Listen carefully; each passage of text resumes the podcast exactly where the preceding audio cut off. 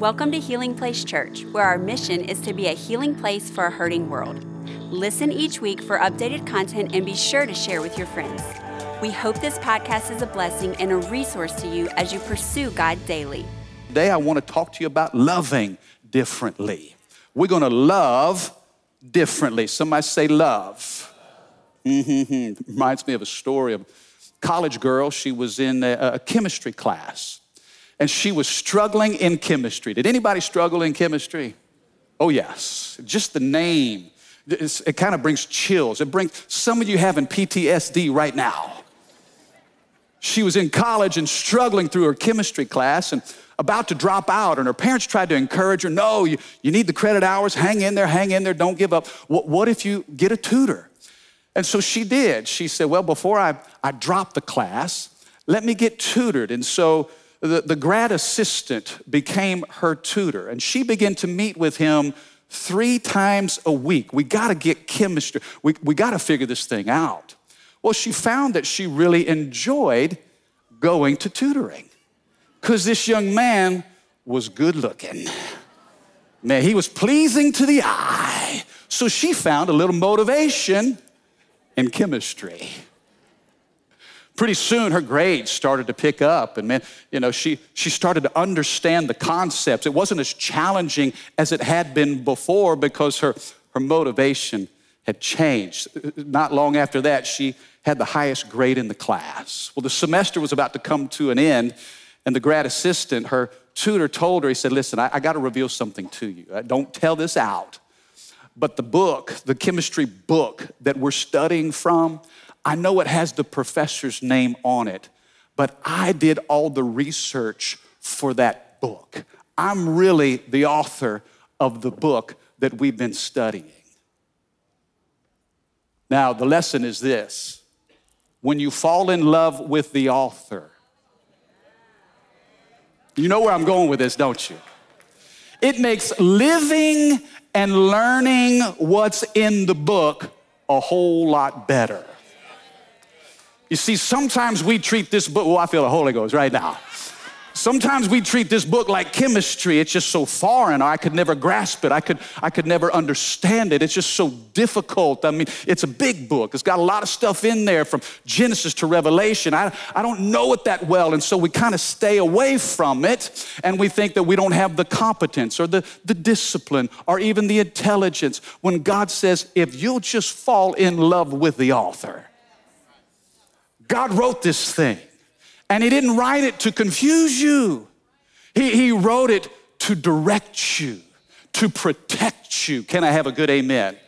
And so, my prayer for us, if we're gonna love differently, that we would fall in love with the author who has told us how we can make a difference. Can you say amen?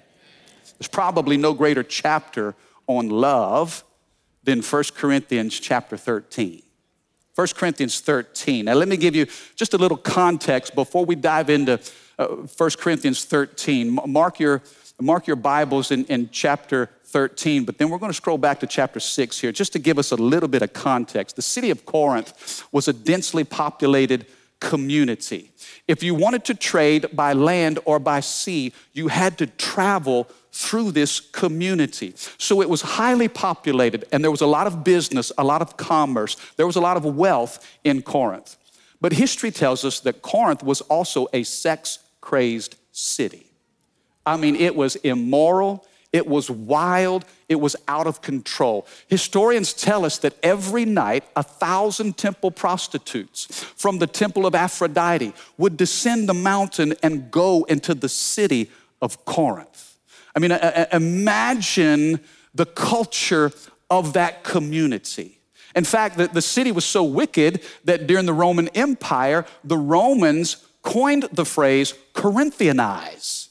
If you were to Corinthianize, that means to live without any moral boundaries. It was a place of anything goes. It was a, a culture that says, if it feels good, do it.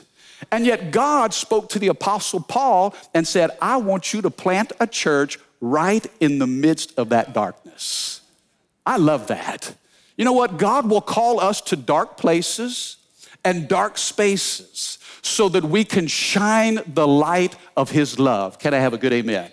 So, in this, this city, this densely populated city, full of, of sexual immorality and perversion, a church is birthed and revival breaks out in this church. I mean, people are getting saved. People are stepping out of darkness and they're walking in the light. The church is just booming now with spiritual gifts. There's prophetic gifts, there's visions, there's, there's, there's tongues and interpretation, there's words of knowledge, all kinds of gifts that are in this church.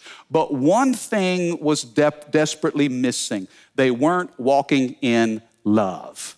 Now, notice what it says in 1 Corinthians 6. This will give you a little picture of the context in which Paul, who had planted this church, is speaking. He's saying this, 1 Corinthians 6 9.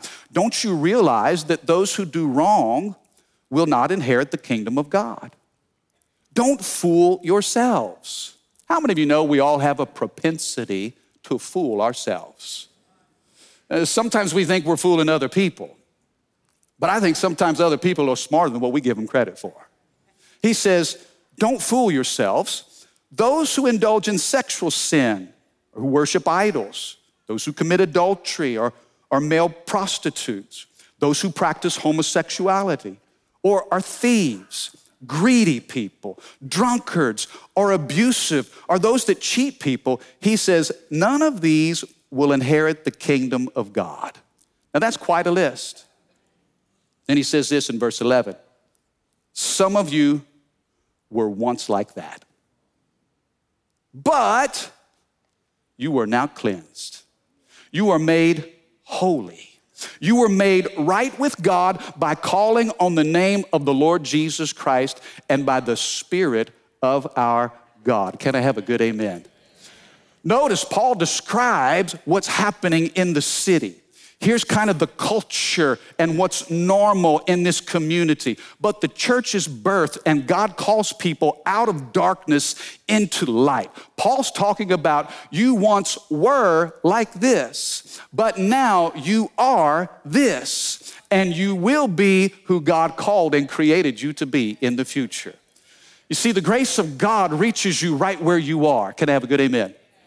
But you know what? God is so good that the grace of God meets us right where we are, but it never leaves us where it finds us. Don't you love that about God? That He can bring radical transformation from what you were to who you are now, and one day who you will be. Oh, I love it. You know, 1 Corinthians chapter 12 talks about the gifts. 1 Corinthians chapter 13 is all about love. This church was doing a great work but they didn't get this love thing quite right. And so Paul writes in this letter, if you fast forward now to chapter 13, here is the famous love chapter. 1 Corinthians 13, starting with verse 4. Paul says this, so I'm gonna tell you what love is. Let, me make sure we get love right. Love is patient. we can just kind of close the book right there and all repent and come to the altar. Here's what love is love is patient and love is kind. Love is not jealous, it's not boastful or proud, it's not even rude. Love does not demand its own way. In other words, love's not selfish. How many know you can't walk in love and be self centered? There's something sacrificial about love. He goes on to say this love is not irritable and it keeps no record of being wronged. Two verses are already chopping me to pieces. Anybody else feeling that? Have you when was the last time you heard 1 Corinthians 13? Where do we hear this most of the time? Yeah, at weddings. You know, rarely do we hear 1 Corinthians 13 preached from the pulpit. When I hear love is patient, love is kind, I'm looking up thinking, well, somebody's getting married. We think that Paul wrote this for a wedding ceremony, but that's not the truth. The context of 1 Corinthians 13 is not for a couple that's about to get married, but Paul's writing this to rebuke the church. It's a stern rebuke saying, hey, you guys are missing the mark. You don't know what love is. You can't love like the world and expect to produce change.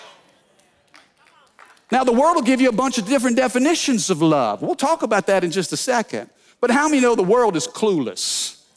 Culture can't figure out what love is.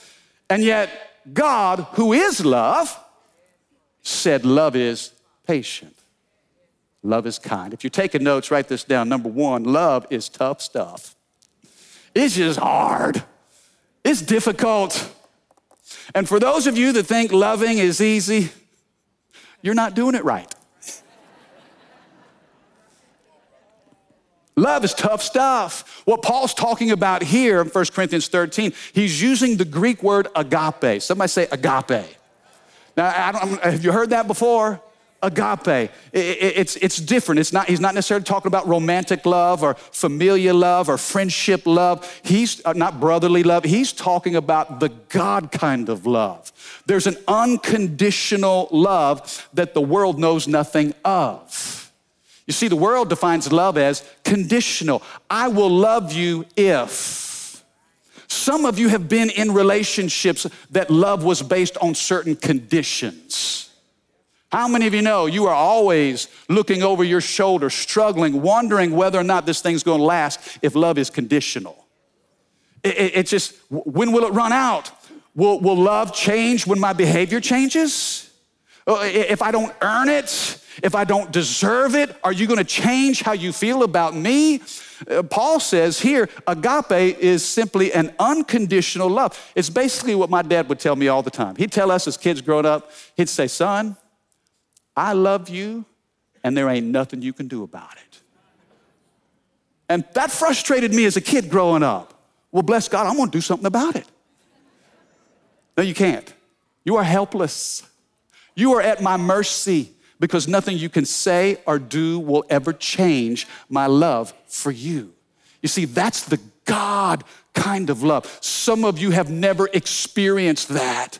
Some of you have a hard time connecting that to God because you've never seen it in your family. You've never been in a relationship like that that was so freeing that regardless of, of what you had said or what you had done or how you had performed, that love for you was steady and solid and stable. When you come to HPC, we want you to be met with the agape of God's love.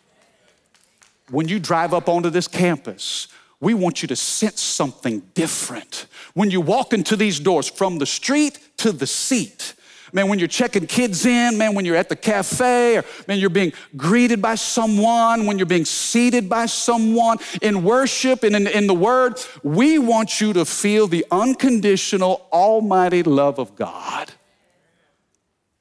Bible says love is patient. Somebody say patient. It is where it gets tough.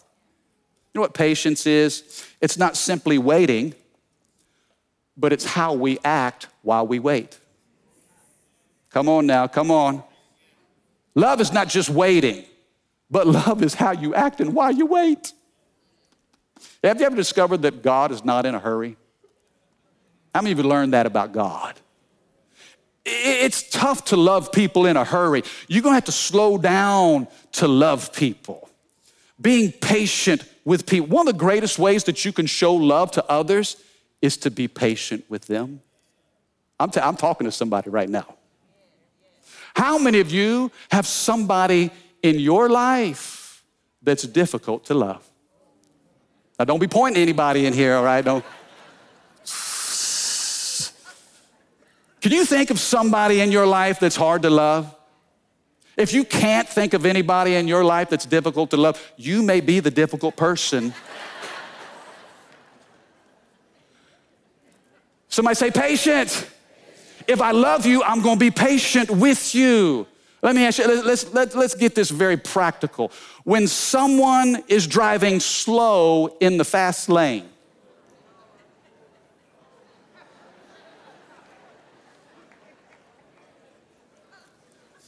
some of you need to put this in practice when you leave church today. What about the person who pulls out in front of you? Wait, Pastor, wait, wait, wait just a minute now. I thought love was sweet and sappy and, and sing song clappy and romantic and ooh, bubbly. No, love is the tough stuff. They pull out in front of you and you're like, what are you doing? Didn't you say? that? And then you try to round them as fast as you can and you pull up beside them because you want to make eye contact.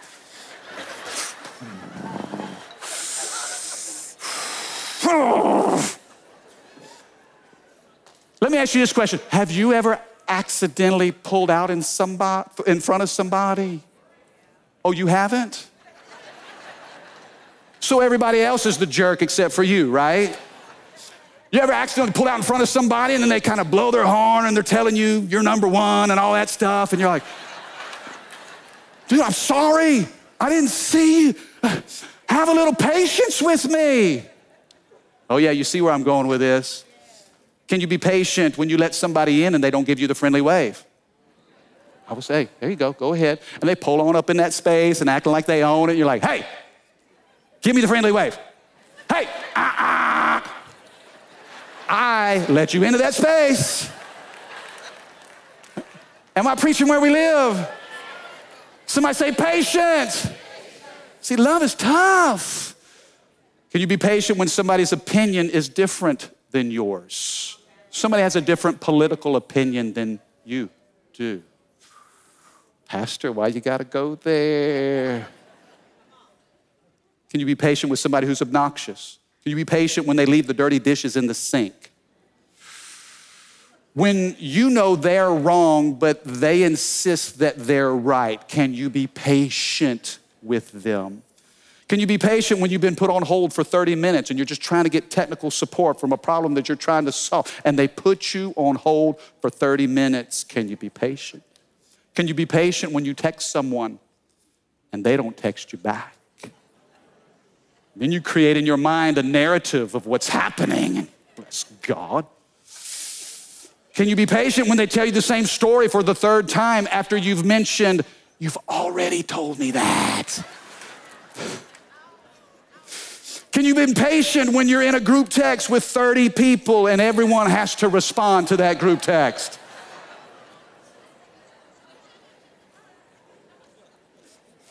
Pastor Mike has just left the group. See, listen, I can be patient with others when I realize how patient God has been with me. You know what God's mercy is? His patience through your development. Guess what? The truth is, you are being developed. Now, now you, you may not be where you want to be, but thank God you're not where you used to be. You're a work in progress. My mom used to sing us this song. In fact, we learned it in Sunday school. He's still working on me to make me what I ought to be. It took him just a week to make the moon and the stars, the sun and the earth and Jupiter and Mars. How loving and patient he must be. He's still working on me. Truth is, God's working on you, and He's working on the people that you work with. And you know what? He's asking you to be patient with them just as He has been patient with you. Love is kind. Come on, somebody say kind. We'll never be a healing place for a hurting world without kindness. I pray that you sense a spirit of kindness when you come into this house. Because hurting people hurt people. I know if you're going to be a healing place for a hurting world, there's a lot of brokenness in the house. And so, you know what? You got to be gentle with people. Sometimes those that lash out are lashing out because there's a wound that hasn't been healed. Hear me, I'm going to tell you something that'll help you if you're ministering in brokenness, which is what we do. It's what we, it's, it's ministry. It's caring for those who are hurting. Where there's heat, there's hurt. Sometimes somebody will lash out in anger. Uh, don't get offended by their anger. Just know that the root of the issue is pain that has yet to be healed. So, if we're gonna walk in the God kind of love, we've got to be patient with people, we've got to be kind to people. Uh, people are at all different kinds of places. And the Bible says love keeps no record of wrong. Come on now. Can, man, man, I'm not even to the meat of this message yet. We're, we're, we're two or three words into 1 Corinthians 13, 4, and man, I'm getting carved up. Records ruin relationships. Let me say that again. Records ruin relationships. If you're keeping score, you're not gonna have a healthy, life giving relationship. You know what forgiveness is? Somebody canceled the record. When you wronged them, they forgave you. The Bible says love prospers when a fault is forgiven, but dwelling on it separates close friends. Proverbs 17 9. That was not in the notes. But love prospers when a fault is forgiven. My sister told me the other day, she said, Mike, um, we were talking about my dad. My, my dad lives in Galveston. He's 76 years old. He works at Whataburger, and he is the life of the party. Now, my dad tells me this. He says, Son, the older I get, the less I remember. He says it like this He says, My forgettery is better than my memory. I mean, for real, he's just forgetting stuff a lot. Well, my sister called me. She said, Mike, did you know that, that dad recently got into a fight with the French fry guy at Whataburger? I'm like, oh, Lord. You don't want to mess with the fry guy. You want to be good with the fry guy, man. The French fries are important. And apparently they had an altercation. She said it got heated. You know, my dad, when, when he gets angry, the decibels increase. He gets loud. He doesn't speak in half tones like Dan Seaborn was challenging us at marriage night. Speaking half tone. So I, I, called my dad the next day. I'm like, hey, dad, how, how is everything? Oh, it's great. That's, how's work? Fantastic. It's like, really? So, well, was any, anything you need to tell me? Any episode happened at work? No, no. How are the french fries at, at, at Whataburger? I love them. okay, dude, I got to come clean. Sarah told me that you got in a fight with the french fry guy. He's like, I did? Didn't even remember it. I was like, you know what? That is how forgiveness works. Sometimes we forget the things we're supposed to remember, and we remember the things we should forget. Love keeps no record of wrong. How many of you are glad that when you asked Jesus into your life, he canceled the record of your sin? Number one, love is tough stuff. Oh my goodness, I'm running out of time. Number two, we may just get two points. I got three, and it's going to mess up some of you who see the blanks in front of you. And look at what it says Love does not rejoice about injustice, but rejoices when the truth wins out. Somebody say truth. Let, let me drill down on this for a moment. Number two, love and truth work together. This is important.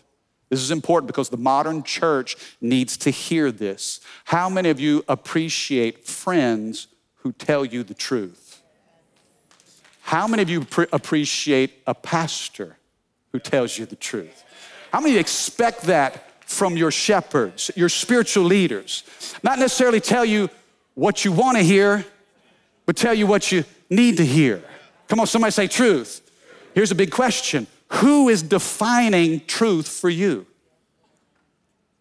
What is your standard of truth? Who gets to tell you what's right and what's wrong? Does Hollywood? Does culture? Does government? Does social media? Does past experiences? Do my feelings get to tell me what's right and what's wrong?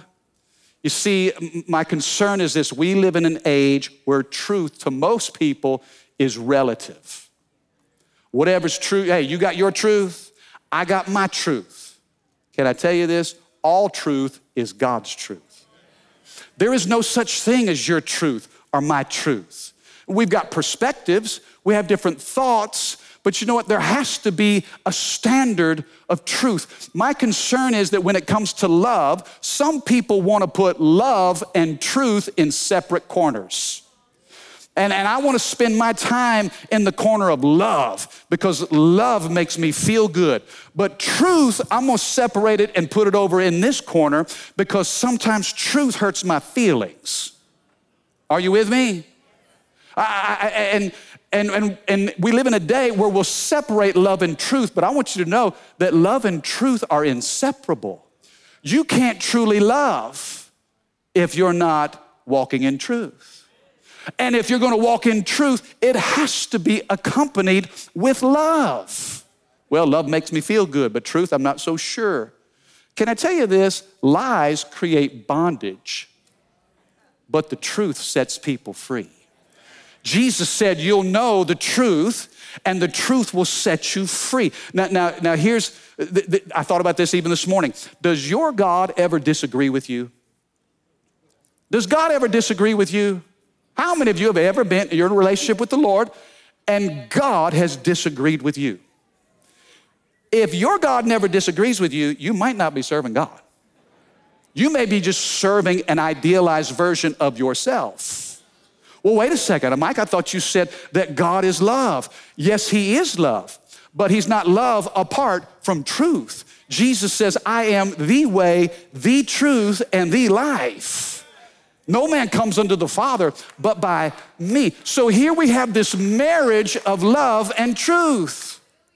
Let me ask you this if I'm living in error and nobody preaches to me the truth of God's word, then how will I come under conviction and repent of my sin? See, love and truth, they go together. Jesus is the embodiment of love and truth. He is the perfect picture of both. John 1:14 the scripture says this, and the word became flesh and dwelt among us, and we have seen his glory, glory as of the only son from the Father, full of grace and truth. Somebody say grace, say truth.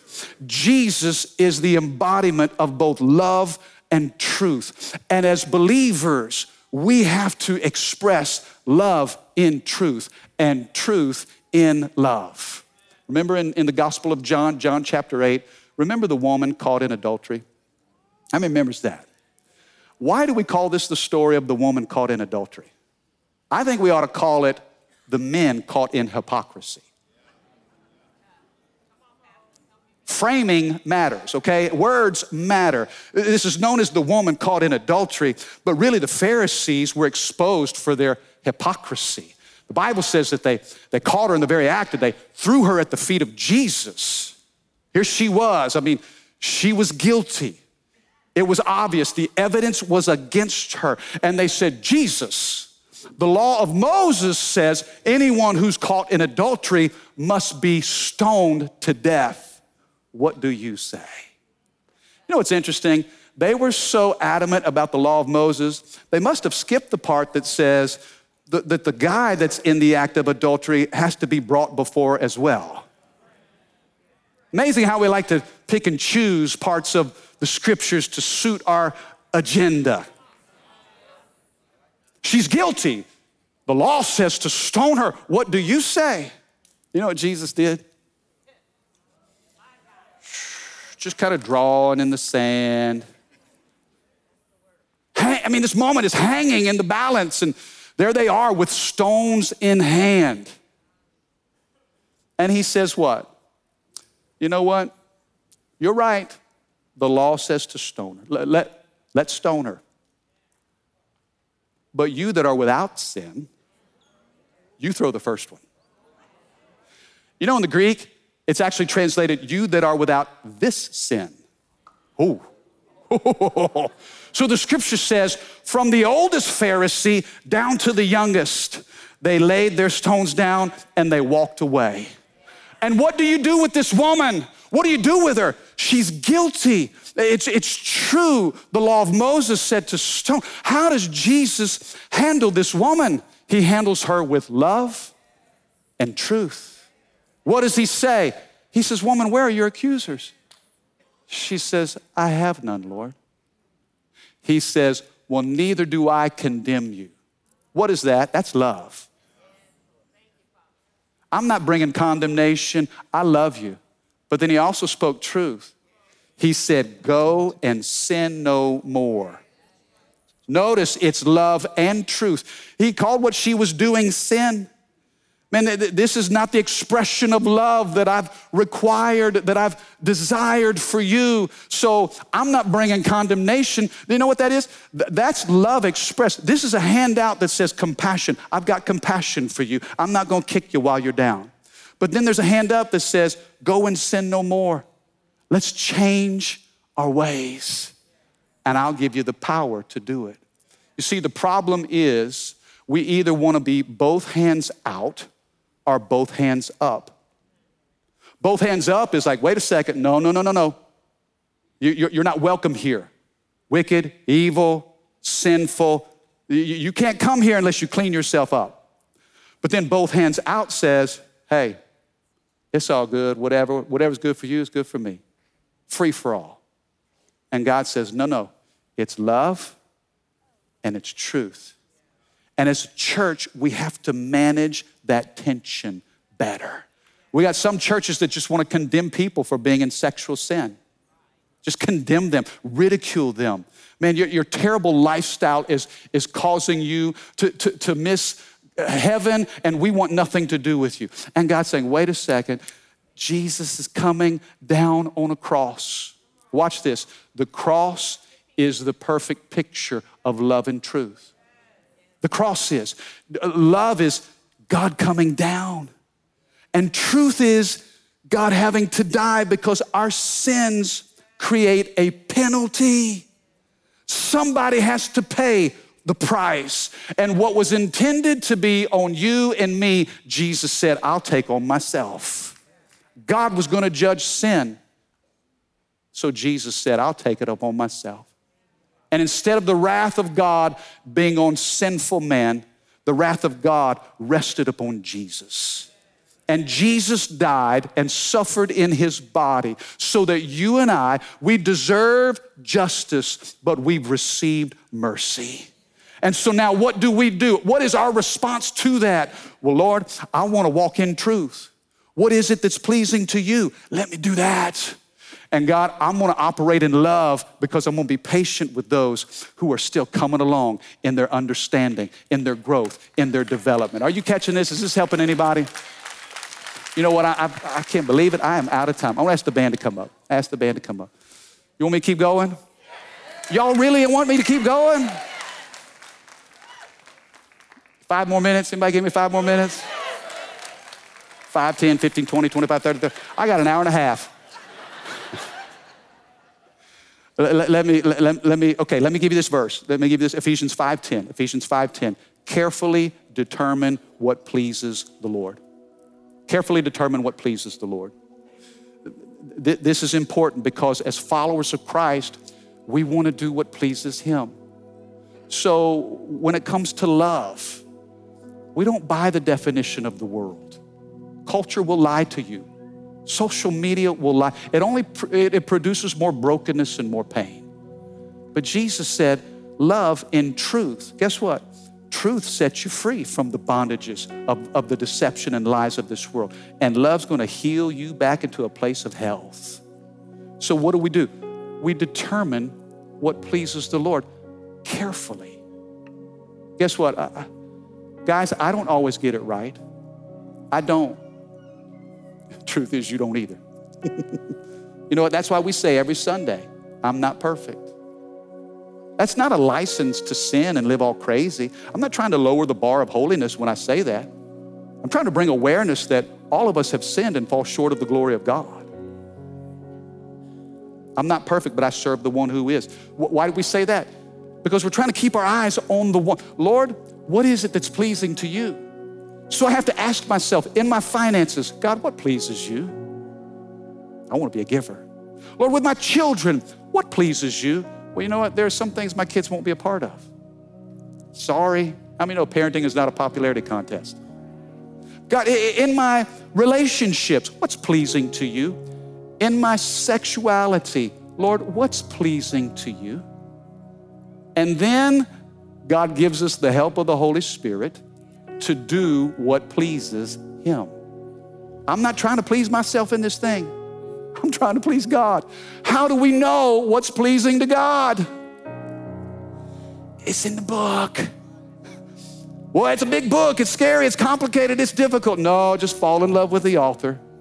Man, the more I can love the author, the easier it is to live and learn what's in this book. Do you receive that today? Come on, put your hands together if you believe that. Thank you for listening.